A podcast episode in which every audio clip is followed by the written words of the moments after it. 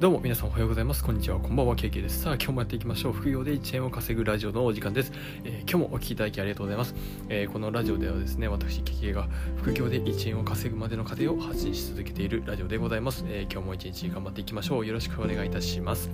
最近、やっと暖かくなってきましたね。皆さんの、えお住まいの地域いかがでしょうか。僕は東北の方に住んでるんですけどね、やっと、春の兆しがですね見えてきました。あの朝はやっぱりまだ寒いんですよ。本当に1度とか2度とかもっと多分上の方に行くとですねあのもっと寒い地域があるのであのこの辺りにしておきたいなと思うんですけどあの東京の方とかも本当に暖かそうだなと思って早く春が来るのをですね待ち遠しく思っている今日この頃でございます。さあというところですね、えー、今日お話しするテーマはですね、えー、情報をアウトプットする時に使える2つのコツというテーマでお送りさせていただきたいなと思います。例えばあのツイッターとかあとはブログとかもそうだと思うんですけどやっぱり情報って、まあのまとめられてる方がすごく見やすいじゃないですか。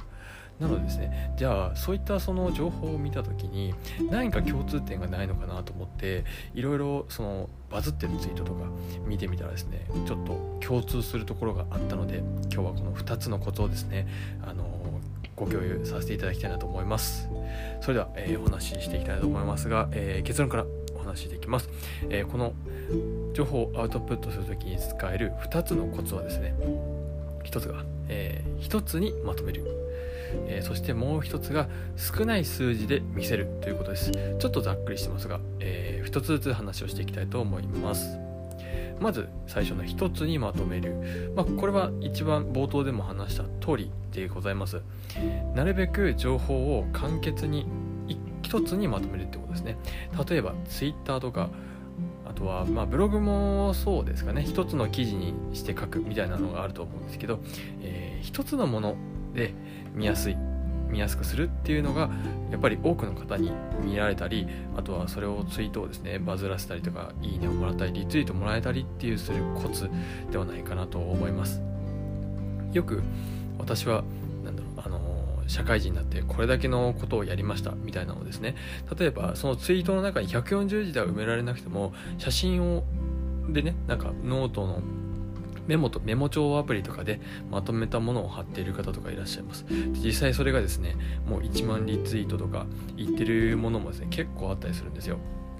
で例えば最近流行りのクラブハウスなんかもですね、えー、クラブハウスの特徴を一つのツイートにまとめて発信してみる。でそうするともともと流行になっているワードなのでそこに食いつく人がですねあクラブハウスってこういう感じなんだなって140字でわかるみたいなものをですね進めていくとより自分のアウトプットがですねより明確になってかつそれを情報をですねその情報を知りたい方にもその一つの情報で見られるというメリットがあるのでこれすごくおすすめです。一つにまとめるっていう方法がまずあるかなと思います。そしてもう一つですね。これは少ない数字で見せるっていうことです、まあ、これ具体的にどういうことかっていうと例えば今回僕がお話しさせていただいたこの情報をアウトプットする時に使える2つのコツみたいな感じです。要はですねこの例えば情報をアウトプットする時に使えるコツみたいな感じで言うとまあなんとなくあのまとめるコツみたいなのが分かるんじゃないかなっていうのは見えると思うんですけどただなんどれぐらいあるんだろうなっていうその容量までは見えないじゃないですか。なのでここであえて2つとか3つみたいな感じで、えー、まとめておくんですね。でこれをすることによってどうなるかっていうとですねやっぱりそのあこれは2つコツがあるんだなっていうふうに読む読む読み手はですねすごく分かりやすくなると思います。で逆にですねこれが例えば5個とか6個になってくると人間の頭の脳みその処理的にはやっぱり5個も覚えられないんですよ。なのでこれをですね2つ3つないし、まあ、4つあったらちょっと多いかなぐらいな感じ。23ぐらいで押さえておくのがいいんじゃないかなというところになります。まあちょっと例はそれるんですけど例えばブログ。例えばですね私がおすすめする、えー、掃除機10選みたいなものってたまにあるじゃないですか記事で。やっぱりそういった場合あのー、自分が例えば掃除機を買いたいなって思った時にやっぱり検討してるものがあったとしてでもそれを例えば2つとか3つっていうようになった場合はちょっとやっぱりその論理的な根拠といいますかやっぱりちょっと例が少ないのでやっぱりどうしても大きい方多い方を取ってしまうという例もあるので逆にここはですねブログなんかの方法で使える情報ところかなというところも思います。